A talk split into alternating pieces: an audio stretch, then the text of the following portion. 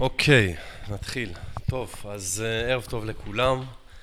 אני, לי קוראים יוסי דהן, uh, ואני נורא נורא מתרגש, אולי שומעים את זה, להיות כאן ושמח להיות כאן באינבנט האב בחיפה, uh, הבית ליזמים באזור הצפון, נכון?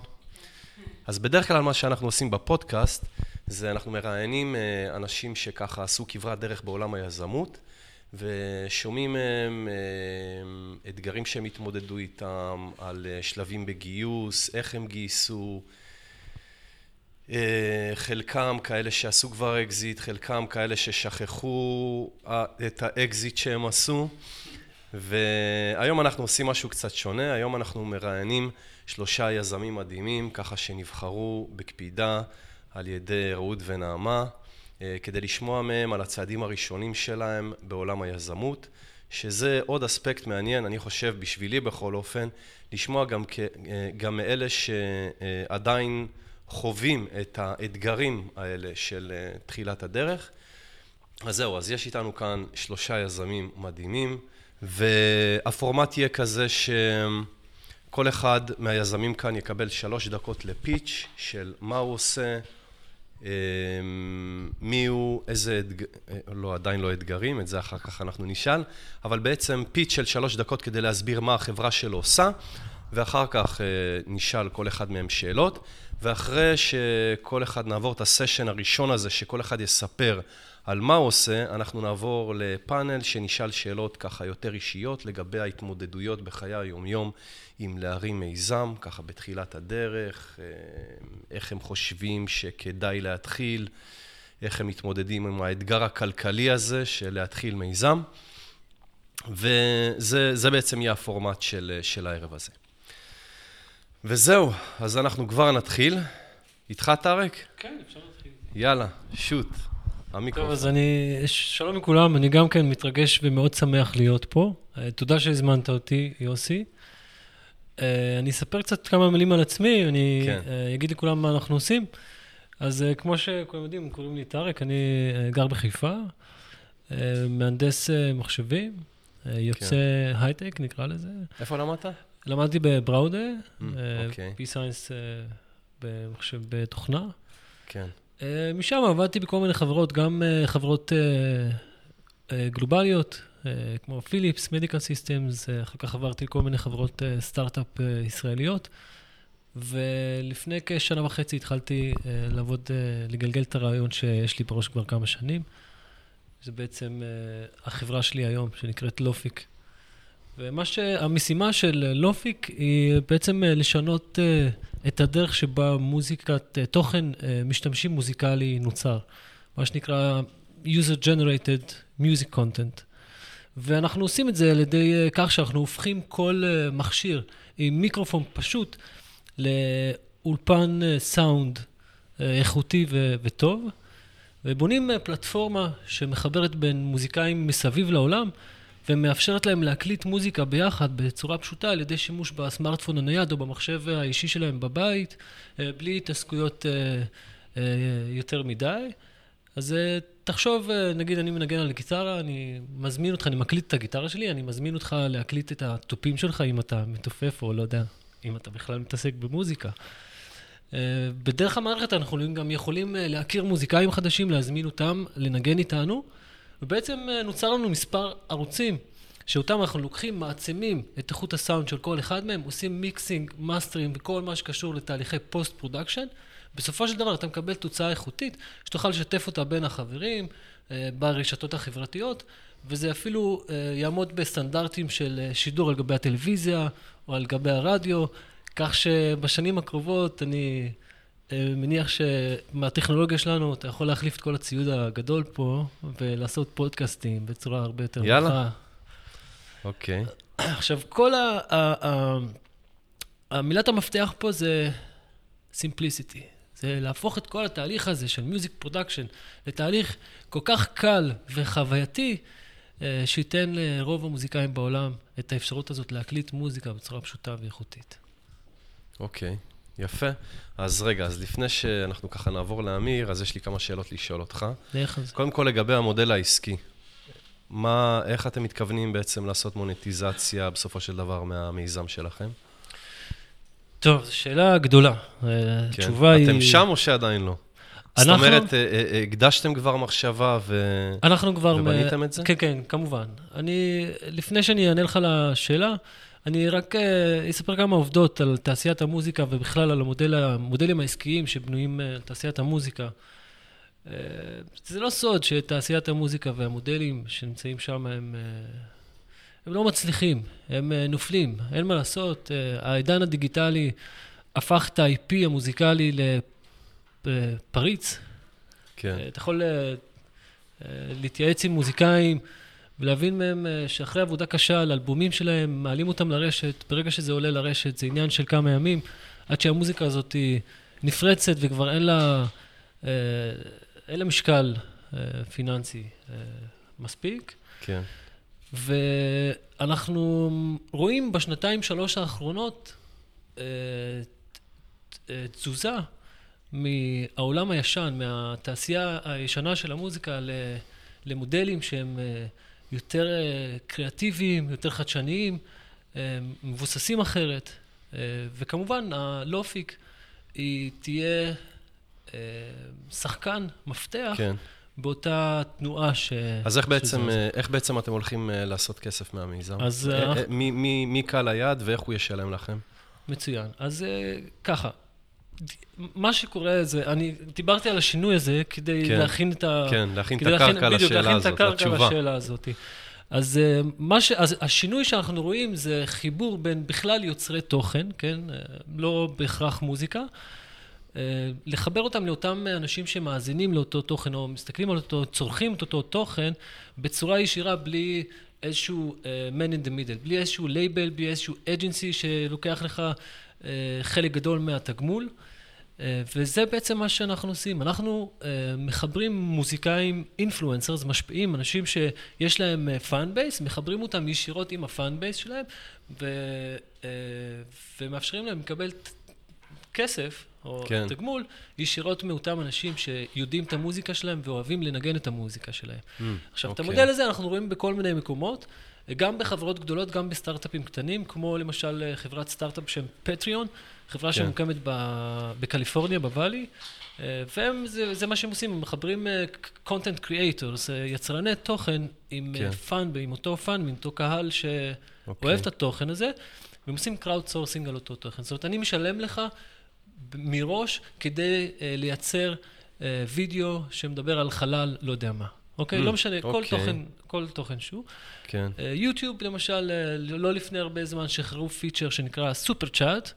אה, יש איזה, זה פיצ'ר חמוד שמאפשר ליצר, ל YouTubers, שהם יצרני תוכן, לקבל כסף ישירות מאותם אנשים שצופים בהם. וזה בדיוק מה שאנחנו עושים. אנחנו מחברים את המוזיקאים, אותם מוזיקאים משפיעים שיש להם fan base ולא יכולים אה, להוציא מהם אה, אה, כסף, כי אין שום פלטפורמה שמאפשרת את זה. ועל ידי ככה, על ידי הקלטה משותפת בין אותו מוזיקאי כן. ל- ל fan base שלו, אנחנו מאפשרים לו לעשות הכנסות. אוקיי. דרך אגב, לפני שהתחלתם עם המיזם הזה, עשיתם איזו בדיקת שוק לראות שבאמת יש נכונות של אותם אנשים שהם יצרני תוכן, יצרני תוכן מוזיקלי, שהם כן יהיו מוכנים לשלם על, ה, על, ה, על מה שאתם מציעים בעצם, אה, לראות שהמודל הזה עובד באיזושהי צורה. אז אני רוצה, לקח? אני רוצה לקחת את השאלה הזאת ל, אפילו למקום יותר בסיסי. האם בכלל יש מישהו שמוכן לנגן מוזיקה בטלפון? כן, אה, אוקיי. אוקיי, ו- אז תענה על זה ואחר כך אז אני- תחזור ל... אוקיי, ואז אנחנו לתשובה נחזור. לתשובה. אז דבר ראשון שעשינו, זה שכרנו אולפן הקלטות למשך איזה חודש וחצי. אה, הבאנו אליו אה, מוזיקאים, אנשים שאנחנו מכירים, כן, והתחלנו לעשות איתם סשנים של אה, יצירת מוזיקה. כן, כדי ללמוד, להבין מה הולך שם, מה עובד, מה לא עובד, איך מקליטים, מה האינטראקציה בין המוזיקאים ברגע שהם מקליטים וכו'. ולמדנו הרבה דברים. בשבועיים, שלושה האחרונים הבאנו proof of concept, ממש אפליקציה שהיא פשוטה לטלפון שיודעת להקליט בצורה סינכרונית.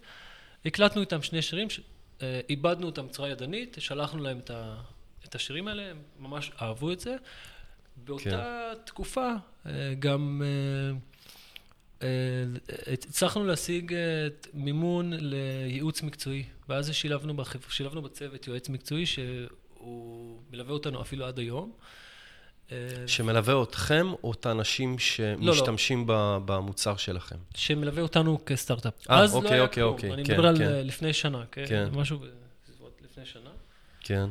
ועשינו ביחד אה, חקר שוק, אה, בנינו תוכנית אה, עסקית, והבנו כל מיני דברים על העולם הזה בכלל, של המוזיקה, מה שסיפרתי לך לפני. ובסופו של דבר הגענו למסקנה הזאת שליוצרי תוכן, במיוחד למוזיקאים, יש זכות באמת לקבל כסף ותגמול על התוכן שהם עושים. כן. וזה בעצם המודל שסיפרתי לך, לחבר יוצרי תוכן ישירות עם, ה, עם אותו קהל יעד שהם אה, משחררים mm-hmm. את התוכן שלהם אליו, ולייצר באמת אה, כסף מהדבר okay. הזה. אוקיי. רציתי לשאול אותך לגבי איך אתם מתכוונים להגיע לקהל הלקוחות שלכם. אסטרטגיה שיווקית. כן. אוקיי, אוקיי, יפה מאוד. אז בואו נקרא לכל מה שסיפרנו עכשיו על חיבור בין מוזיקאים לאותו fan base. כן. נקרא לזה אה, Audience Engagement Based Networks, אה, רשתות, רשת שמבוססת על אה, מעורבות קהל, אוקיי? כן. אז uh, מה שאנחנו עושים uh, בעצם, האסטרטגיה השיווקית שלנו, עצרת אותי לפני, רציתי להמשיך את הסיפור, כי זה בדיוק... כן, אז תחבר אותו מגיע, ככה. זה בדיוק מגיע לנקודה הזאת. כן. באותה תקופה שעבדנו עם היועץ הזה, התקבלנו לתוכנית הברידג' של קוקה קולה, תוכנית mm. שהיא בעצם תוכנית מסחור לסטארט-אפים. כן. אה, ושם למדנו הרבה דברים וגילינו אולם, אה, אולם גדול של שוק אה, מדהים, שוק שנקרא Audience, Audience Engagement, Consumer Engagement. זה בעצם שוק שנמצאות בו חברות מותג שמבוססות על consumers, על צרכנים. כן. חברה כמו קוקה קולה היא חברה שמבוססת על צרכנים, והן מחפשות שיטות חדשניות בשביל לערב את הקהל, לערב את ה consumers שלהם. אמ, והחיבור שלנו עם קוקה קולה הוא בעצם חיבור אסטרטגי, אה, ש... שיקח אותנו אה, למקום שאנחנו יכולים לפרוץ בשוק האמריקאי ובשווקים אחרים עולמיים. אה, ובעצם אנחנו נותנים או מציעים לחברות כאלה קמפיינים שיווקיים, פסטיבלים דיגיטליים ברמה עולמית, אם תרצה. כן. כך שאותם Audience Engagement Based Networks כן. ינגנו וישירו את השירים של אותה, אה, של אותו אה, חברת מותג. אוקיי, אני חושב שזה מהלך מעולה, כי קוקה קולה אה, פשוט אימפריה לעשות איתה שיתוף פעולה כזה, תביא אתכם למקומות מאוד מאוד טובים. רק לפני כמה ימים ראיתי איזה קמפיין שהם עשו, של, הם לקחו אינפלואנסרס בעולם הזה של המוזיקה וצילמו אותם, לא יודע אם יצא לכם לראות את זה, מישהו ראה את זה? הם פשוט לקחו כל מיני זמרים. וצילמו אותם שותים אה, מבקבוק אה, קולה, ולמטה, על, ה, על הבקבוק קולה, הם הטביעו איזה משפט מה, מאחד השירים שלהם. והם פרסמו את זה, וכל אינפלואנסר כזה כמובן שהעלה את זה לאינסטגרם, והם קיבלו חשיפה אדירה, והם יודעים לעשות שיווק פשוט, אה, קוקה קולה. אז אנחנו, בדיוק כן. על המודל הזה אנחנו מדברים. זה מודל שהוא לא, לא, לא רוב האנשים מכירים אותו, כי זה לא מוצר מדף שיש לך ואתה מוכר אותו וזה כל כך ברור, כן. אלא זה, אתה יודע, זה יותר דיגיטלי, שיווקי. כן, זה אה, נשמע מאוד מאוד מבטיח. אז אה, קודם כל יש לנו כבר אה, בטא שנמצאת ב App Store, כל מי שיודע לנגן, לשיר אפילו, גם אם אתה שר במקלחת, אתה יכול להוריד לשיר ולשלוח לנו פידבקים. יש, לה, יש לנו קרוב ל-8,000 משתמשים. וואו. משהו בסביבות 4,000 הקלטות וכמה מאות שירים שכבר שותפו. אנחנו היום נמצאים בשיאו של תהליך גיוס, גייסנו כבר קצת יותר מ-550 אלף דולר. אנחנו מחפשים 1.7 מיליון דולר, זאת התוכנית שלנו שתחזיק אותנו לשנתיים. טוב, אז uh, תודה רבה, טארק. תודה לך.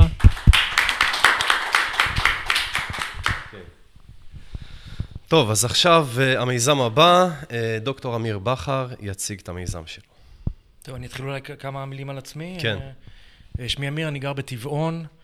אה, עשיתי, אני למעשה ביולוג בהכשרתי, עשיתי דוקטורט בחקר המוח במכון ויצמן. היה לי בעצם אה, איזושהי קריירה, תחילה של קריירה אקדמית, הייתי באקדמיה יותר מ-15 שנה, במחקר. אה, אחרי הדוקטורט עשיתי, הייתי כמעט שש שנים בארצות הברית, בניו יורק, עשיתי מחקר גם כן, המשכתי את המחקר בחקר המוח. חזרתי לארץ, הייתי כמעט מוח בורח, כל ה... כן. אה, אתה מהאלה, מהסטטיסטיקה הזאת? האמת היא שהיו כמה רגעים שבאמת ניסיתי לברוח, אבל... אה, כן. בסוף רציתי לחזור, זו הייתי מוח שרוצה לחזור, למרות שלא הייתה לו פה עבודה. וחזרתי לארץ ב-2011. והחלטתי שאני לא רוצה להמשיך באקדמיה. אה, ויצא, אפשר להגיד שיצאתי לעולם, הייתי, לפעמים הרגשתי כמו איזה מישהו שסיים תואר ראשון והוא בן 25. אה, למרות שכבר הייתי אה, קצת יותר גדול. וזהו, ולאט לאט ניסיתי להיכנס, להשתלב בתעשיית הביומד של המכשור הרפואי פה בארץ. ואחרי שנה-שנתיים הבנתי שאם אני רוצה גם לעשות דברים מעניינים, אבל גם באמת להתקדם בתחום הזה שנכנסתי אליו מאוחר, אני חייב לעשות איזו קפיצה כזה לראש, ה... לראש הפירמידה, או לראש ה... ולא לעשות את המסלול הרגיל של... שלוקח הרבה זמן. ולשמחתי פגשתי בחורה בשם נורה נוסר. כן. שעבדתי איתה בטכניון, כמו שאמרתי, בפרויקט הזה שהיה בעצם בתעשיית הביומד ביחד עם האקדמיה. אה, וביחד הקמנו את נורמי מדיקל בדיוק לפני שלוש שנים. דרך אגב, מה מקור השם? אה, השם הוא השילוב של השם של שנינו. אה, אוקיי. והמטרה הייתה לא, להוציא איזה שם, אה, שם גנרי כזה, שהוא לא... בדרך כלל כן. חברות כמו שלנו נקראות... אנחנו מתעסקים בננו סיבים ובננו טכנולוגיה, אז בדרך כלל זה כן. נקרא ננו מד, יש איזה קיוורד כזה, כן. אז החלטנו שזה יהיה משהו שלא קשור לשום דבר. כן. כי אנחנו... יפה. אוקיי, אז חברתם ביחד ו... אה, חברנו ביחד והגענו, לשמחתנו, לחממה, למעשה זו חממה יהודית-ערבית אה, בנצרת, שנקראת NGT. אה, חממה שקיימת כבר שמונה שנים, והם שמחו לקבל אותנו, זו חממה שנתמכת על ידי המדען הראשי.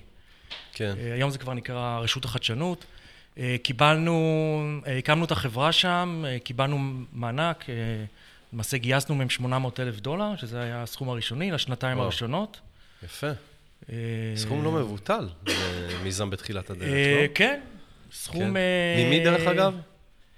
זה למעשה מהמשקיעים של החממה, החממה היא חממה פרטית למעשה. אה, אוקיי. למעשה יש שם משקיעים... אז זה מאנג'לים או מ-VCs? כן, למעשה זה אנג'לים. אה, אוקיי. אנג'לים, יש שם גם יהודים, גם אנג'לים ערבים.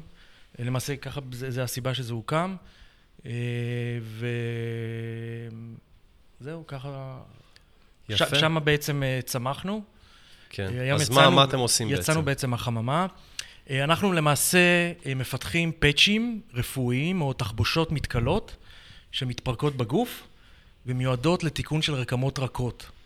אוקיי, אז איזה בעיה בעצם אתם באים לפתור? מה היה עד היום ומה אתם כן. הולכים לעשות? למעשה, כל הניתוח, כמעט כל הניתוחים שנעשים היום בבתי חולים הם לרקמות רכות, אם זה למוח, ריאות, דרכי עיכול, אה, קיבה, אה, ניתוחי חזה. בכל המקרים האלה, בסוף הניתוח המנתח צריך לשים מעין תחבושת אה, שתאטום את המקום הזה, תאפשר גדילה וצמיחה של רקמה חדשה, ובסוף תתפרק. אבל מה שמאוד מאוד חשוב, וזו אחת הבעיות העיקריות שיש בשוק, זה שכל הרקמות האלה הן רקמות, כמו שאמרתי, רכות, אבל הן גם הרבה פעמים זזות, לדוגמה הריאות, זו כן. רקמה שזזה כל הזמן, ולמעשה לא קיימת היום אף תחבושת שמסוגלת גם לאטום, גם לעודד גדילה של רקמה חדשה, לרפא את הפצע, אה, וגם להיות מאוד מאוד גמישה מבחינה מכנית. ואנחנו, בזכות הטכנולוגיה הזאת שפיתחנו של הננו סיבים, שמבוססת על ננו טכנולוגיה, הצלחנו ליצור תחבושת שיש לה את שלושת האלמנטים האלה. גם אטימה של הפצע, שמונעת זיהומים, אה, גם אה, רגנר... מבנה שמעודד אה, ריפוי של הפצע מאוד מאוד מהיר.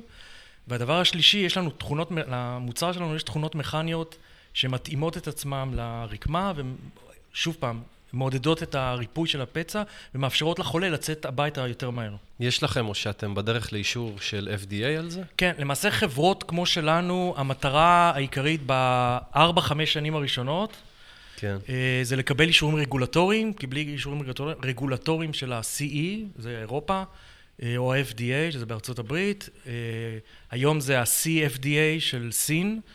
אה, אם אין אישור רגולטורי לשווק את המוצר, אי אפשר לשווק את המוצר, גם אם המוצר מדהים ומצוין וכולם כן. רוצים אותו.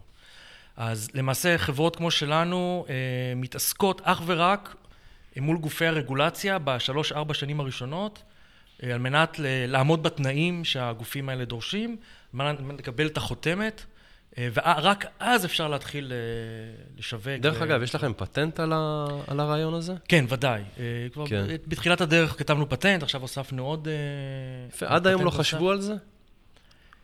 אה, או שניסו ולא רשמו פטנט, או שלא הצליחו, זה, זה, היו- זה היו- נשמע תראה, משהו יש- מהעולם שאתה בא, זה נשמע משהו טריוויאלי, שאתה יודע, תראה, יש, יש לנו חברות לנסות. שמתחרות, הן כן. לא עושות בדיוק אותו דבר, אה, ובביולוגיה הרבה פעמים אתה, וגם בננו-טכנולוגיה, כי שמה כן היא, אה, הרבה פעמים שינויים קטנים שאתה עושה יכולים לתת להם אה, אה, הבדלים מאוד מאוד גדולים בתוצאה.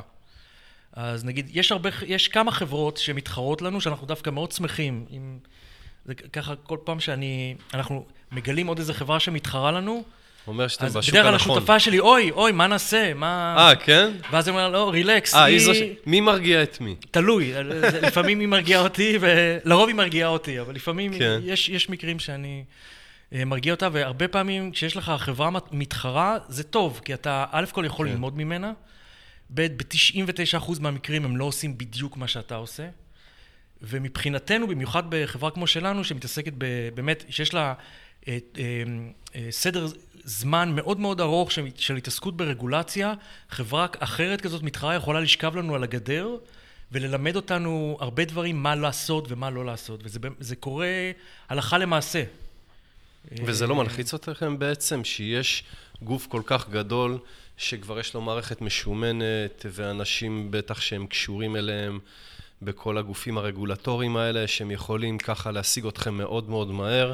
כן, דווקא המתחרים כן. שלנו הם גופים קטנים, כמונו. זאת אומרת, סטארט-אפים אה, אוקיי. כמונו, כן? דווקא הגופים הגדולים לא... אין להם משהו שמאוד דומה לשלנו. כן. הם מחכים לראות מי יצליח ואז יקנו אותו? בדיוק, כן. זה, זה הטקטיקה? זה בדיוק, המודל העסקי בעצם של אה, חברות אה, סטארט-אפ בתחום הביו-רפואה, במיוחד בארץ, הוא בעצם לנסות למכור את עצמם לגופים גדולים כמו מדטרוניק, ג'ונסון אנד ג'ונסון, אה, בקסטר, יש עוד איזה כמה גופים ענקיים שיש להם מחזורים של אה, 50 מיליארד אה, דולר בשנה. אה, זה, זה בעצם בסופו של דבר היעד שלנו. אה, כי חברה קטנה כמו שלנו לא תוכל למכור לכל העולם. אה, כן. אז אתם, אה. מה אתם עושים מבחינת פיתוח עסקי? אתם חוברים לחברות יותר גדולות, מוצאים channel ים למכור את המוצר שלכם? מה, אתם כבר מכינים את הקרקע או שאתם עדיין לא שם? לא, אנחנו מכינים את הקרקע, אה, אנחנו עושים את זה בעצם בשני, ככה נקרא לזה שתי, שתי זרועות. זרוע אחת זה בעצם לקהל היעד הבסיסי שלנו, שזה מנ- המנתחים בבתי חולים. אנחנו חייבים בשנים הקרובות ליצור איזושהי מערכת של אה, גדולה של רופאים ומנתחים, שירצו את המוצר שלנו, שיכירו את המוצר שלנו, שישמעו למוצר שלנו.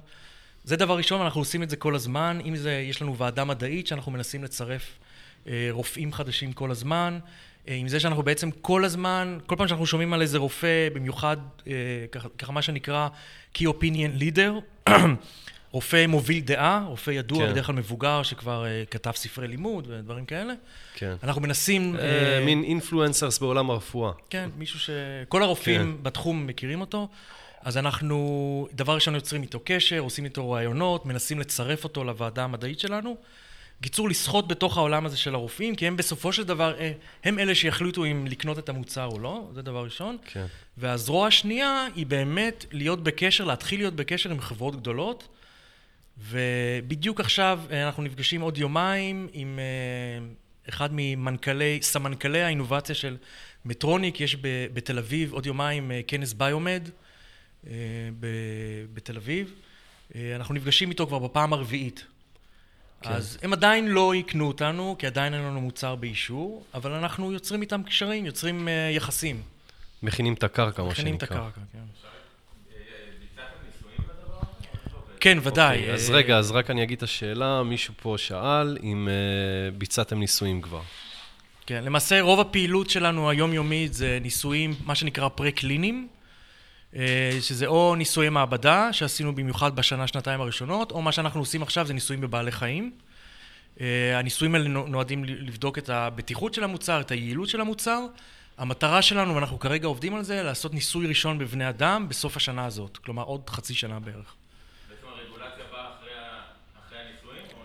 כן, הרגולציה, זאת אומרת, הרגולציה נמשכת כל הזמן, אנחנו, כל הניסויים בעצם נבנים על בסיס מה שאנחנו חושבים או יודעים שהגופים הרגולטוריים ירצו שנעשה.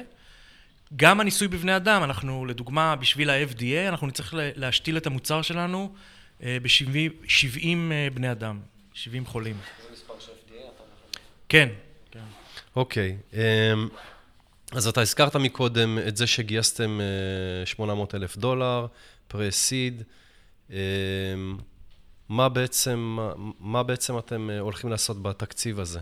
דרך אגב, בשיחה לפני אמרת שגייסתם עוד. גייסנו עוד, כן. כן, אז כמה גייסתם עוד? את הגיוס הזה כבר גמרנו. כן. אה, את הכסף הזה כבר... בזבזנו. כן. הכסף בוזבז. כן. וגייסנו מעט, למעשה, עם תום תקופת החממה הצלחנו לגייס עוד 700 אלף דולר ממשקיעים פרטיים, ועוד 700 אלף דולר מהמדען הראשי. וואו, היה לכם קל לגייס? כי זה נשמע שגיוס אחרי גיוס ככה עשיתם את זה, כמו, לפחות מה שאתה מספר, אתה לא, אתה לא נאנח לפני שאתה אומר את המספר הזה. נשמע ממך שלא היה אה, קשה. לא, זה היה קשה. כן? זאת אומרת, מה זה היה קשה? זה גם היה קשה וזה עדיין קשה, אנחנו עדיין מנסים לגייס. בשנה האחרונה לא היה שבוע שלא נסעתי לתל אביב, אה, מפה, מהצפון, לתל אביב כדי לפגוש איזה משקיע. בחצי כן. שנה האחרונה זה בעיקר לפגוש סינים, משקיעים סינים שמגיעים כן. לפה. אה, והנה, לדוגמה, בשנה האחרונה, עוד לא הצלחנו לגייס אה, מכל המשקיעים האלה שפגשתי, עדיין לא, לא הצלחנו לגייס בכלל. אוקיי, אז אני יכול להגיד לך שיש אה, לא מעט משקיעים שמאזינים לפודקאסט, ואני מקווה שמישהו ישמע ואולי זה יעניין אותו, לא, עוד לא. אוקיי. אמ, אתם כבר בשלב שאתם ככה החלטתם לאיזה שווקים, אתה הזכרת קודם שאתם רוצים אה, דרך גופים רגולטוריים לקבל אישור גם באירופה, ה-CE, וגם בארצות הברית, FDA. יש לכם כבר איזה תוכנית, איך אתם הולכים להיכנס לאותם שווקים אחרי שתקבלו את האישורים האלה, או שיש לכם עוד איזה כמה שנים לעבוד על זה? כן, אה, הכנו תוכנית, למעשה, כמו, עוד פעם, כמו שאמרתי, בדרך כלל חברות כמו שלנו, אה, זקוקות לשותפים אסטרטגיים. אה, כמו, כמו ג'ונסון אנד ג'ונסון, או חברת אה, הפצה אחרת של מוצרים רפואיים, אה, על מנת למכור את המוצר. פשוט בגלל שלחברות האלה יש גישה לקליינטים, והקליינטים זה חדרי הניתוח. כן. ומנהלי בתי החולים. אנחנו מתכוונים לעשות באמת, הרעיון הוא באמת להפיץ את המוצר בצורה, בערוץ הזה. במקביל אנחנו יודעים שיש גם באירופה וגם בארצות הברית הרבה מפיצים פרטיים. זאת אומרת, שותפים אסטרטגיים הם קטנטנים, לא, לא מטרו, לא ג'ונסון אנד כן. ג'ונסון, אלא גופים קטנים יותר, שאפשר גם דרכם להפיץ, להתחיל להפיץ, ודרך זה הרופאים יכירו אותנו, בתי החולים יכירו אותנו, ואז עוד פעם, השותפים האסטרטגיים הגדולים, אה, אני מאוד מקווה, גם כן יכירו אותנו, ואז זה יתגלגל הלאה. מעולה. איזה התנגדויות, כשאתה בא למישהו שאתה רוצה לשתף איתו פעולה, אה, הזכרת את ג'ונסון אנד ג'ונסון, אה, שהם אה, נמצאים איכשהו בחדרי ניתוח. פיליפס גם? פיליפס לא כל כך בתחומים שלנו, אבל... אוקיי. אז איזה התנגדויות הם מעלים כשאתה בא אליהם ורוצה לשתף איתם פעולה? מבחינתם, אנחנו... זאת אומרת, חברות בתחילת דרכם הן חברות עם הרבה סיכון. כן. ובעצם תמיד כל מה שהחברות האלה מבקשות מאיתנו זה לראות, אה, להראות שעשינו את הניסוי ראשון בבני אדם. כן. זאת אומרת שהמוצר, אה, אפשר להשתיל אותו בבן אדם וזה עובד. כן. אה, והם כולם נתנו לנו להבין שברגע הזה הם יראו אותנו אחרת. הסכר ייפרץ, מה שנקרא. כן. אז זה בעצם היעד שלנו, והרבה כן. פעמים אנחנו, יש לנו הרבה דברים שאנחנו רוצים, רוצים לעשות או צריכים לעשות, אנחנו כל הזמן צריכים להזכיר לעצמנו שהיעד שלנו זה מבחינתנו זה הניסוי הראשון בבני אדם, ואת כל, השאר, כל שאר הדברים לדחוק לצד, וזה גם כן, אני חושב שחלק מלהרים אה, סטארט-אפ ולהיות יזם, זה היכולת ל... להבדיל בין עיקר לטפל. כן, ולהיות זה, ממוקד בעיקר. להיות ממוקד, ולדעת במה להיות ממוקד, כן. כי אתה יכול כמובן להיות, להיות ממוקד בדבר הלא כן, נכון. כן. ויש גם דברים כאלה, כן? זאת אומרת, כן. או, אני מניח שיש מיזמים כאלה שהתמקדו והיו מצוינים במשהו אחד, אבל זה, זה לא היה הכיוון הנכון בסופו של דבר. אוקיי. Okay. טוב, אז uh, תודה רבה לאמיר. אוקיי. ועכשיו אנחנו עוברים לאור פביאן. היי. היי. אז אור אה, פביאן הוא מייסד ומנכ"ל חברת אינקה רובוטיקס. אור, בבקשה. אוקיי, אז אני אה, אנצל uh, כמה שניות לדבר על עצמי. כן. Uh, קודם כל, אני uh, אבא גאה לשתי בנות. וואו, חשוב מאוד. וכן, אני uh, קצין uh, קרבי בעברי, ולמדתי בהנדסת חשמל פה בטכניון. ולפני שנתיים וחצי, שלוש, הגיע אליי חבר מאוד טוב שלי, שהוא מייסד של החברה, ואמר לי, אה, בוא נעשה רובוט מקעקע. אז אנחנו בונים רובוט מקעקע. כן. למה? אה, קודם כל, התעשייה הזאת לא השתנתה כבר למעלה ממאה שנה. ודבר שני, השוק הזה בצמיחה מטורפת. אוקיי? כן. יש בארצות הברית למעלה מ-65 מיליון אמריקאים שיש להם קעקוע אחד או יותר, והמספר הזה גדל כל שנה בשישה מיליון נוספים. אוקיי? כן. אה, יש למעשה יותר אנשים בעלי קעקועים בארצות הברית מבעלי אייפונים. אוקיי? זה עד וואו. כדי כך מטורף, הם משלמים כל שנה 3 מיליארד דולר על הקעקועים. אוקיי? אז כן, אז אנחנו בנינו אה, רובוט מקעקע אוטונומי, שיש לו בקרה של ראייה ממוחשבת. אה, זה אומר שהוא מסוגל לזהות את התזוזות של הבן אדם. עכשיו, שיהיה כן. ברור, הרו- הרובוט הזה הוא אה, קודם כל יותר בטוח מבן אדם, הוא לא עושה טעויות אה, כמו שמקעקע יכול לעשות, יותר מהיר ממקעקע, בין פי שלוש לפי עשר יותר מהיר, יותר מדויק ממקעקע, אוקיי? הוא יודע לעשות עיצובים שיד אדם אה, לא יודעת לעשות. אה, הרובוט הזה גם כן יכול לספק תצוגה מקדימה, פריוויו של קעקוע. זאת אומרת, אם בן אדם מגיע למכונה ושם את היד שלו, יכול בעצם לבחור קעקוע ולראות אותו במציאות רבודה, ב augmented reality על מסך, איך יראה לו הקעקוע, מה שהוא רואה זה מה שהוא מקבל. עכשיו, פה השוס. אם יוסי מגיע למכון קעקועים שבו יש את הרובוט הזה, כן. הוא יכול לעשות בעצם קעקוע של המקעקע האהוב עליו בלאס וגאס. כן, אז אנחנו כן. בעצם בונים שוק, marketplace של קעקועים, שבו אנחנו מאפשרים לעשות רפרודוקציות של כל מיני אמנים מפורסמים מכל העולם. אז אם ליוסי אין את היכולת או הכסף או הזמן להגיע ללאס וגאס, הוא יכול אה, להשתמש ברובוט הזאת, לעשות רפרודוקציה. דרך אגב, יש לכם אה, איזה מנגנון כזה דרך ה marketplace הזה, שאנשים לא יגנבו את הרפרודוקציות האלה וישתמשו בהם בלי לשלם למי שייצר אותם? אז קודם כל, כן, אנחנו יודעים לעשות את זה לאומנות של המקעקעים. אה, לעבודות פשוטות אין לי דרך לדעת אה, מה הטריידמרק כן. ומה לא, אבל מאוד מאוד קשה להעתיק עבודה של אמן קעקועים. אוקיי? אוקיי. אה, בכל מקרה, מהכיוון של אמן קעקועים, הוא יכול להמשיך את- לעשות את העבודות שלו, כן? הוא יכול להמשיך לעבוד, ומרוויח עמלה על הרפרודוקציות שלו, ומפרסם את האמנות שלו מסביב לעולם. כן. אה, כשזה מגיע לבעלי מכוני קעקועים, אז בעצם הם מקבלים מאיתנו מקעקע מקצוען במחיר של אה, מקעקע מתחיל. אני בעצם שם את הרובוט הזה אצלו אה, במכון קעקועים, כך בחינם, אה, ובעצם אנחנו לוקחים 33% על כל קעקוע, שזה כמו מקעקע מתחיל. אוקיי, הוא אז המודל הוא revenue sharing. revenue sharing, כן. אנחנו לוקחים, כן, אנחנו לוקחים שליש מכל קעקוע, שזה פחות אפילו ממקעקע מתחיל, בדרך כלל מקעקעים לוקחים 50-70 אחוז. אה, אז הוא בעצם אה, מקעקע יותר טוב, יותר מהר וכולי. אה, לא יוצא להפסקות, לא יוצא להפסקת סיגריה, כן. עובד כמו שצריך, עושה את כל הקעקועים שאומרים לו, הוא לא מתווכח, ובמחיר לכל, ממש מחיר זול. זהו, אנחנו בעצם הקפיצה הבאה בעולם הקעקועים כמו שאנחנו רואים את זה. אה, ואם זה כבר פיץ', אז אני אגיד שאנחנו מחפשים אה, לגייס 730 אלף דולר. Mm, אוקיי. אה, ומה מה אתם מתכננים לעשות בסכום הזה? אנחנו, המטרה שלנו זה בעצם ככה, תוך... לפני כן, סליחה שאני מפסיק אותך, כן. איפה אתם היום ולאן אתם רוצים להגיע עם ההשקעה הזאת? אז ככה, קודם כל, יש לנו היום אב טיפוס שעובד, הוא יודע לקעקע בני אדם. אה, אנחנו כרגע אה, נמצאים בשלב שאנחנו מגייסים את הכסף, אנחנו מחפשים לגייס את הכסף. אה, לכשנגייס את הכסף, אנחנו אה, נבנה מוצר MVP, שאנחנו נמקם אותו קודם כל כפיילוט בסטודיו לקעקועים בפלורנטין, שנקרא Ink Me Baby. אחר כך אנחנו נמקם אותו, ב... נמקם את ההמשך בארצות הברית, בניו יורק, בפרלור קעקועים אמריקאי בסיקס אבניו בניו יורק. זה בעצם התוכנית שלנו, מה אנחנו רוצים לעשות עם הכסף, וזה כמובן כולל גם לייצר וגם um, למקם וגם לתמוך ברובוטים האלה. כן. כן. כל הסיפור הזה. שמונה רובוטים כאלה, דרך אגב, יודעים לייצר בשנה כמעט מיליון דולר. וואו. הכנסות. כן. אוקיי, אז אתה יכול לעשות איזה חישוב מהיר. אמ, מה שאתה אמרת שבעצם המודל שלאותו אה, מכון לקעקועים, הוא לא יצטרך לשלם על הרובוט הזה, נכון? נכון. שהוא יצטרך לשלם, הוא לא, לא יצטרך לשלם. לא. אתם עושים הערכה של פחות או יותר כמה אנשים הולכים להיות שם, נכון. אז תוך כמה זמן אה, אה, יקעק- ישתמשו במקעקע, הרובוט המקעקע, אז תוך כמה זמן אתם אה, חושבים להחזיר את ההשקעה על הרובוט ששמתם... אה, מבח... אז החברה, כמו- קודם כל, ה-bill of materials של הרובוט, הבום שלו זה 9,000 דולר. אתה יכול כן, אה, לנחש אוקיי.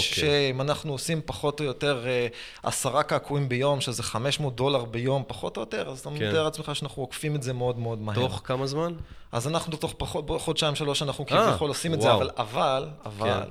אם אנחנו מדברים על הח- אה, החזר של 730 אלף דולר, זה לוקח אה, משהו כמו שלוש שנים להחזיר השקעה כזאת, זה השקעה של רובוט אה, בכל זאת. אוקיי. אוקיי? זה אחרת. כן, אנחנו רוצים למקם את הרובוט הזה, אנחנו יודעים שאנחנו נותנים לו משהו בשווי של 9,000 דולר, אבל אנחנו נחזיר את זה לעצמנו מאוד מאוד מהר, כן. אוקיי? אבל התהליך של המיקום ושל ה-R&D וכל זה, זה דורש כן. כסף, זה דורש פ- אוקיי.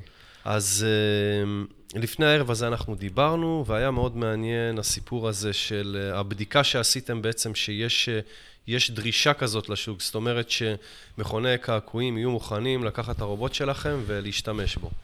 נכון. איך, א- איזו בדיקה בעצם עשיתם? אנחנו אה, קודם כל עשינו סקר מאוד אה, מקיף אה, לכל מיני אנשים שהם קועקעו או שרוצו דרך לעשות אגב, קעקוע. כמה אנשים אתם בחברה? אנחנו ארבע, ארבעה מייסדים. ומי עושה את מה שאתה אומר עכשיו?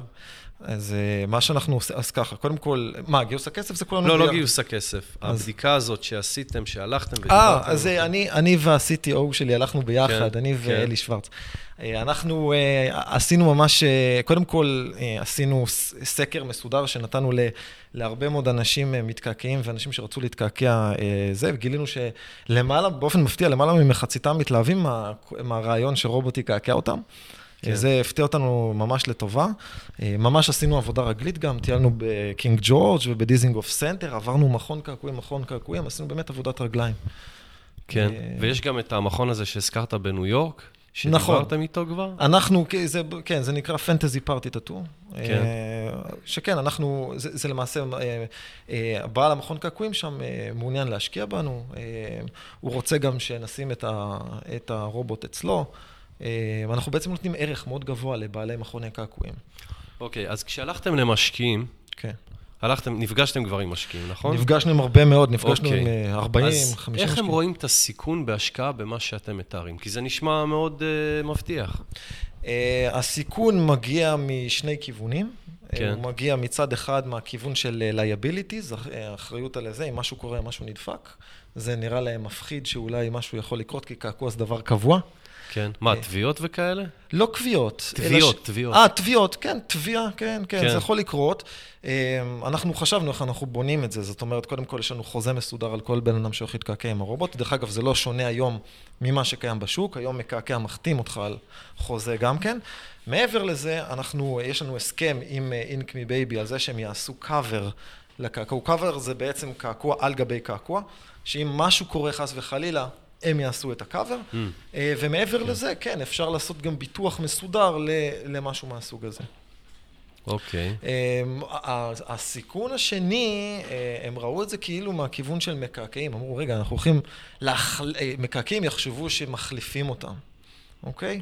אז אנחנו באים למקעקעים, ואומרים להם, לא, חבר'ה, אנחנו בעסקי הרפרודוקציות. אנחנו באים לפרסם את האומנות שלכם. אנחנו רוצים לקחת אתכם global. כן. כן, אז זה אוקיי. בעצם החדירה לשוק שלנו. דרך אגב, התחלתם לעבוד כבר על, ה... על התוכנה הזאת, על ה marketplace הזה שאתם רוצים לבנות? איפה, איפה אתם נמצאים? אז עם הרובוט, אתם ככה תכננתם מה אתם הולכים לעשות, יודעים כמה, מה העלות שלכם כדי לבנות אותו, נכון. איפה אתם הולכים לייצר, בצד של ה marketplace, עשיתם גם עבודה? אז בצד של ה marketplace אספתי אה, כל מיני מקעקעים, הייתי בלפחות שני כנסים לדעתי שאספתי הרבה מאוד אימיילים ושמות של מקעקעים מפורסמים. אה, בגדול, יש לנו את, ה, את, ה, את הדבר הזה בצורה שלדית מאוד. אנחנו יודעים מה אנחנו רוצים לעשות עם ה marketplace, אה, כרגע הוא לא קיים, הוא יהיה קיים. זאת אומרת, זה משהו שלוקח אוקיי. זמן ופיתוח. מה האתגר הכי גדול שלכם היום? דרך אגב, כמה זמן אתם uh, קיימים כבר? אנחנו קיימים, אה, המיזם קם שנתיים פלוס. Mm, כן, אוקיי. משהו כזה. מה, לפני מה. מה בעיקר עשיתם בשנתיים האלה? ניסיתם לגייס משקיעים? אה, הת- התעסקתם בתכנון? כי זה אה, שנתיים, זה לא מעט זמן. זה לא מעט זמן. אה, אני חייב קודם כל להגיד, המיזם הזה זה מיזם מורכב. אה, כן. כשאני, בא אליי אה, אה, אחד הפאונדרים, ליחי, חבר מאוד טוב שלי, ואמר בואו נעשה את זה, אז הייתי קודם כל צריך להתחיל לחפש מה קיים, מה לא קיים בגוגל, ישבתי הרבה מאוד כן. זמן. וראיתי שיש באמת איזשהו משהו פה, ממש נפט, ומעבר לכל הסיפור הזה, הייתי צריך להתחיל לאסוף יזמים שיש להם את היכולת לבצע דבר כל כך מורכב, כי בכל זאת, רובוט זה שיודע גם לזהות תזוזה, וזה משהו מאוד מורכב. אז uh, לקח לי זמן לגייס אנשים בשביל, יחד איתי, שיעבדו איתי. Uh, וביחד התחלנו uh, בעצם בבית של אחד היזמים, התחלנו לבנות רובוט, והמשכנו אחר כך במרתף של גן ילדים, ואחר כך המשכנו לתל אביב, ואז קיבלתי טלפון מנעמה, מההאב פה, אמרה, כן. בוא, בוא אלינו. בוא, בוא. בוא אלינו. אז, אז באתי, ומפה לשם יש פה רובוט אה, שיודע. שיודע לקעקע. כן, כן, מאוד. כן. אז זה הרבה מאוד עבודה כמובן, אני, זה, זה נשמע כמו אה, סיפור לא, קל, זה המון עבודה. אני המון חושב שהחלק עבודה. של הפיתוח יש- העסקי ולהיפגש ולראות הפיתוח העסקי שכן גם... מוכנים לשלם על המוצר הזה ולבוא עם הפרוף נכון, הזה למצוא- למשקיעים, זה למצוא- המון המון עבודה. נכון, למצוא את קהל היעד, את ה-go to market שלך, כן. את, ה, את המודל העסקי הנכון, זה דברים שלקחו לנו זמן להבין כן. אותם, ולעדכן את התוכנית העסקית ולעדכן את התוכנית הפיננסית, זה דבר שלוקח הרבה מאוד כן. זמן וכוח, ו... כן, זה תהליך. אוקיי, יפה. טוב, תודה רבה. אוקיי, אז זה היה החלק הראשון. עכשיו נעבור ככה לשאלות קצת יותר אישיות. אז uh, אתם uh, יחסית בתחילת הדרך, כן? Uh, עושים את הצעדים הראשונים, כל אחד uh, באופן יחסי. Uh, ומה שאני רוצה לשאול אתכם, אולי להתחיל איתך, טארק, ככה לחזור אליך, הרבה זמן לא דיברת. לשאול אותך, איך בעצם, קודם כל, אם אפשר, אה, כל אחד מכם יגיד אה, בין כמה הוא, מה הסטטוס אה, המשפחתי שלו, ואם הוא עבד לפני כשכיר, מאיפה הוא הגיע, מאיזה מקום הוא הגיע למיזם הזה, ואיך הוא מממן את עצמו, איך הוא מתמודד מבחינה כלכלית בעצם עם האתגר הכלכלי בהקמת המיזם. תשמע, אני בן 31, רווק פלוס אחד. אה, אוקיי. אני, אני מחשיב את הסטארט-אפ לא כילד. לך איבה. כילד. ההתמודדות הכלכלית, אה, אוקיי, שאלה מעניינת. אה, אז קודם כל הרקע זה שאני באמת רווק, אה, אין לי פה משפחה אה, כן. על הגב. אה, תראה, כשעבדתי בהייטק, אה, בחברות, הרווחתי הרבה כסף. אה, באמת, הגעתי כאילו לסוף חודש, לא ידעתי מה לעשות עם הכסף. כן, כן. מה המקום העבודה לא- האחרון שעבדת בו? בחברת סטארט-אפ שנקראת Tvinci, נמכרה לקלטורה אה, העולמית. Tvinci, כן, בטח. רועי אורון, אני מכיר. וגם ראיינו את אה, קלטורה. בדיוק, נכון. יפה, חברה מדהימה. אז אה, שמה, כן, ברגע שעשינו אקזיט, אני, אה, אני עזבתי. אה, אוקיי. אה, וזה, קיבלת איזה חבילה ככה שאפשרה לך להקים מיזם משלך, או שלא היית ב... נעזוב, נעזוב את זה אוקיי, לאוף טוב, מס רקורד. הכנסה מאזין לנו. אבל מה שכן, אה, היה לי, היה לי קצת אה, כסף בצד ששמרתי, ואתה יודע, אנחנו מתקדמים, אנחנו רואים שהחברה גדלה, אה, מתחילים כבר לגייס, אה, אוטוטו גם פות- יש לנו ארבע משרות אה, חדשות שנפתחו. אנחנו וואו. מחפשים מפתחי אה, מובייל חזקים, תותחים שיודעים לואו-לבל, אנשי Machine Learning, שיעבדו על המחקר שלנו ביחד עם אה, השותף השלישי. אה, מת- מתגלגלים. אני יכול לספר על השותף שלי שהמצב שלו הוא קצת יותר מורכב, כי אה, לו יש משפחה אה, וילדים. כן, לבילאל, לאח לבילאל, שלך. נכון, לא הוא- סיפרנו את הסיפור, אבל... נכון. אה, לא סיפרת את הסיפור, אבל אה, השותף שלך זה אח שלך. נכון, השותף שלי זה אח כן. שלי, ולא פיקי עסק משפחתי. אוקיי. אז אה, כן, משהו בסגנון. אה, בשבילו, אני מניח, אני לא יכול לדבר עליו, אבל אני, כפי שאני יודע, ה- ה- להסתדר עם המצב הזה זה קצת יותר קשה. כן, אה, מאוד מאתגר. המחויבות היא הרבה יותר גדולה. בכל אופן, אני התגלגלתי, אני יכול לחיות עם זה, והנה זה מגיע לסוף, אז... יפה, אוקיי. מה אתה אומר, אמיר? אז אני, אני, יש לי פלוסים, שני פלוסים. יש, כן. לי, יש לי בת בת 12 ובן בן 9 כבר. אה, פחות או יותר בגילאים של הילדים שלי. כן. אה, זהו, אני למעשה התחלתי, הקמנו את החברה, ואתה אה, בן? אני בן 47, אה, אוקיי. כמעט, עוד לא. אה, למעשה אני הקמתי את החברה, הייתה תקופה אחרי שעבדתי, עב- עבדתי ביחד עם השותפה שלי, אז הייתי למעשה מובטל חצי שנה, חייתי על אה, דמי אבטלה, ובתקופה הזאת עבדנו ככה בגראז' במרכאות, אה, כן. להקים את ה... להתחיל, להריץ את המיזם הזה. אז הדמי האבטלה פה היו זה, ואז פשוט לא הייתה לי ברירה, לא, באמת לא הייתה לי ברירה, והייתי צריך לג'נגל אה, בין, בין המיזם לבין עבודה, ומצאתי עבודה בתור שכיר. כן. אה, ובערבים, או אחרי הצהריים, אה, אחרי העבודה, אז המשכנו לעבוד על זה גם בזמן שעבדתי. וכשקיבלנו את המימון, אז פשוט אה, התפטרתי. ואחרי אה, יפה, חצי שנה, כן. אוקיי. טוב. אור, מה אתה אומר? אה, אז כמו שאמרתי, אני נשוי פלוס אה, שתיים, שתי בנות כן. מדהימות, אחת אה, בת שנה וחצי והשנייה בת ארבע. אז ככה, אני הייתי תקופה מאוד ארוכה סטודנט לתואר שני באינטל. ובעצם זה אפשר לי לשחק על שני עולמות, כי מצד אחד אתה עובד ארעי, אז כאילו ה-IP שאתה בעצם עושה יכול להיות שלך, ומצד שני, אה, זה אפשר לי הרבה מאוד אה, זמן לעבוד על המיזם הזה. אה, בנובמבר האחרון אני התפטרתי מאינטל בשביל לעשות את זה פול טיים. אה, וכן, אני אוכל בעצם אה, מההכנסות של עצמי, מכל, מה ש... מכל החסכונות שבניתי ב... בשנותיי באינטל. יש תמיכה מהבת זוג שלך? בוודאי. חשוב חשוב מאוד, מאוד אה? להגיד. לא, כן. זה, זה לא צחוק אנחנו בכלל. מזכירים את זה הרבה פעמים בפודקאסט, שחשוב מאוד התמיכה וואו, מהבת בחיי, זוג או הבן זוג. בחיי. אני, זה דבר ראשון, תגיד, שתשים, שאני, כן. תערוך את זה ככה. כן. אה, אני רוצה להודות לאשתי. אני קודם כל, בדבר הראשון, רוצה להודות להדס אשתי. כי זה לא פשוט לתמוך ביזם, אוקיי? אה, זה קודם כל אה, ממש roller coaster. זה בראש כן. ובראשונה roller coaster נפשי.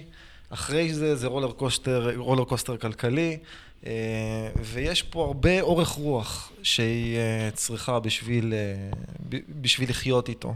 היא גם צריכה לשנות את החיים שלה למעני, וזה לא מובן מאליו.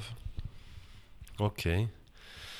טוב, אה, מעניין. השאלה הבאה שאני רוצה לשאול אתכם, אנשים בדרך כלל מגיעים ליזמים שהם שומעים מישהו שהוא יזם, אז שואלים אותו, יש לי רעיון מאיפה אני מתחיל. אז מה, מה התשובה שלכם בעצם? מה, מאיפה אתם חושבים, מה הטיפ שלכם, מה ה-2 cents, מאיפה להתחיל עם הרעיון? אני חושב, לדעתי, זה לא משנה מאיפה להתחיל, להתחיל.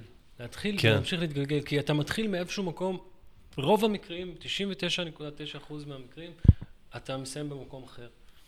אז פשוט להתחיל וכל הזמן לדחוף, לדחוף, לדחוף, לדחוף, כי אחרת אין מי שידחוף וסתם התחלת. אז להתחיל מנקודה כלשהי, להאמין במה שאתה עושה וללכת על זה. להתחיל מהחלק הטכנולוגי, הגיוס, ה- לנסות תשמע, למצוא את אני, השותף. אני, אני, אני, אני אגיד לך ככה, יש כל מיני, כמו שאתה אומר, יש כל מיני דרכים להתחיל, זה תלוי במה אתה עושה. אה, למשל, מה שהם עושים, הרי אתה לא יכול להתחיל אה, לבנות רקמות ואחר כך ללכת למשקיעים ולהגיד להם, הנה עשינו רקמות, ואז... אה, אז זה תלוי במה אתה עושה, לדעת איפה להתחיל זה גם, זה גם חשוב.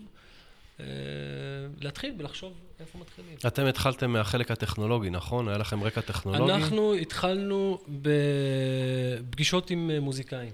Mm, אוקיי. ככה התחלנו, וזה באמת מה שהתחלתי לספר לך, שעל היום הראשון שהתחלנו לעבוד אה, עם לופיק, זה פשוט אה, שכרנו אולפן הקלטות פה ביגור, ועשינו שם בצורה, שלוש, בין שלוש לארבע שעות בשבוע, אה, פגישות עם מוזיקאים, להבין איך זה עובד, לקבל מהם פידבק, להבין אם בכלל הם רוצים את זה, אם זה מדבק, אם זה...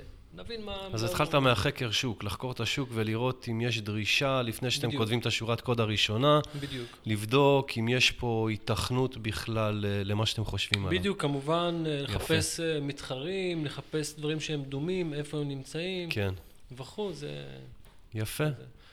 אמיר, מה אתה אומר? א' כל אני מסכים עם טארק במאה אחוז.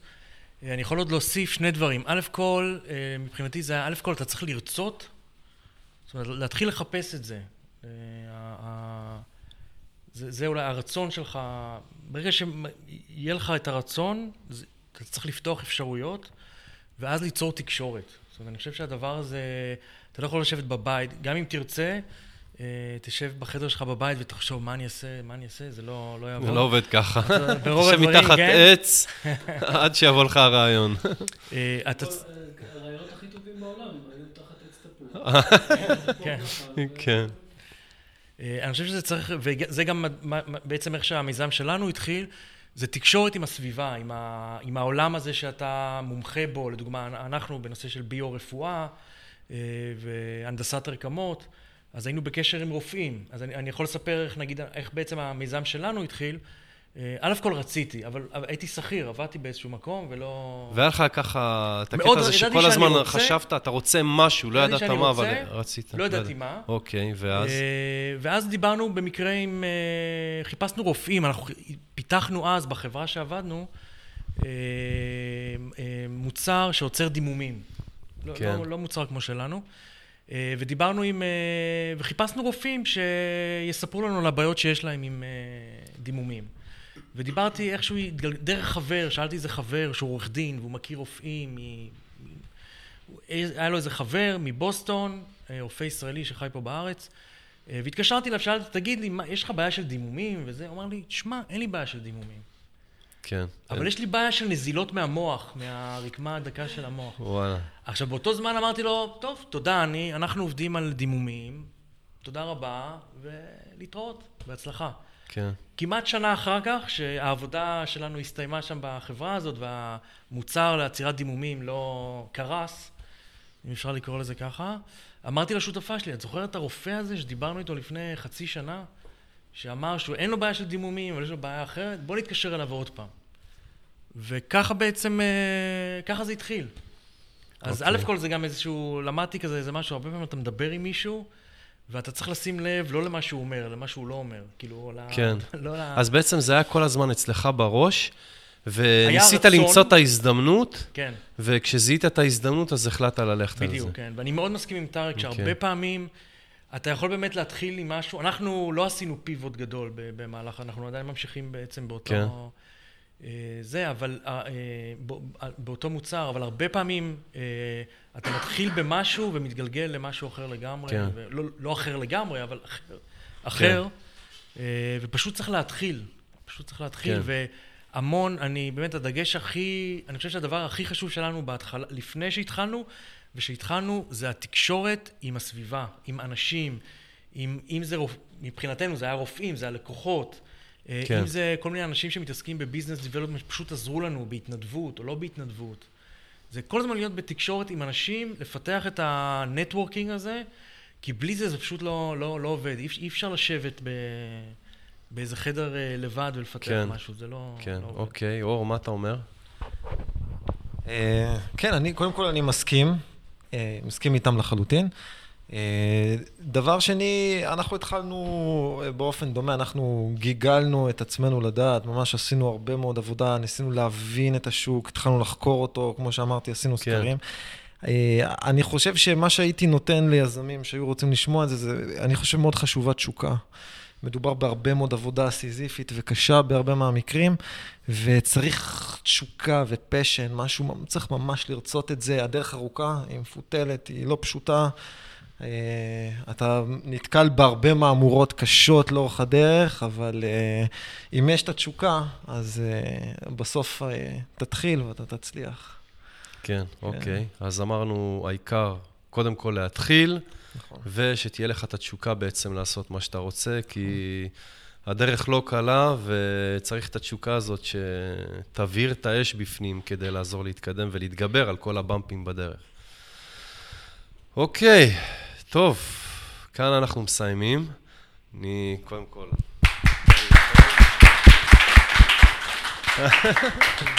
באמת אני רוצה להגיד לכם תודה, קודם כל אה, רעות ונעמה, שנעמה, אה, רעות לא יכלה להיות כאן הערב כי היא לא מרגישה טוב, אבל היא באמת אה, הייתה חלק מהארגון של הערב הזה. אנחנו שולחים לה מכאן רפואה שלמה, אז תודה לשניכם, לרעות ונעמה. וגם לכם, יזמים יקרים, שבאמת הייתה נכונות מצידכם לבוא ולשתף אה, עם מה שאתם עושים, לחלוק עם המאזינים באמת את התובנות שלכם. תודה לך, תודה רבה יוסי.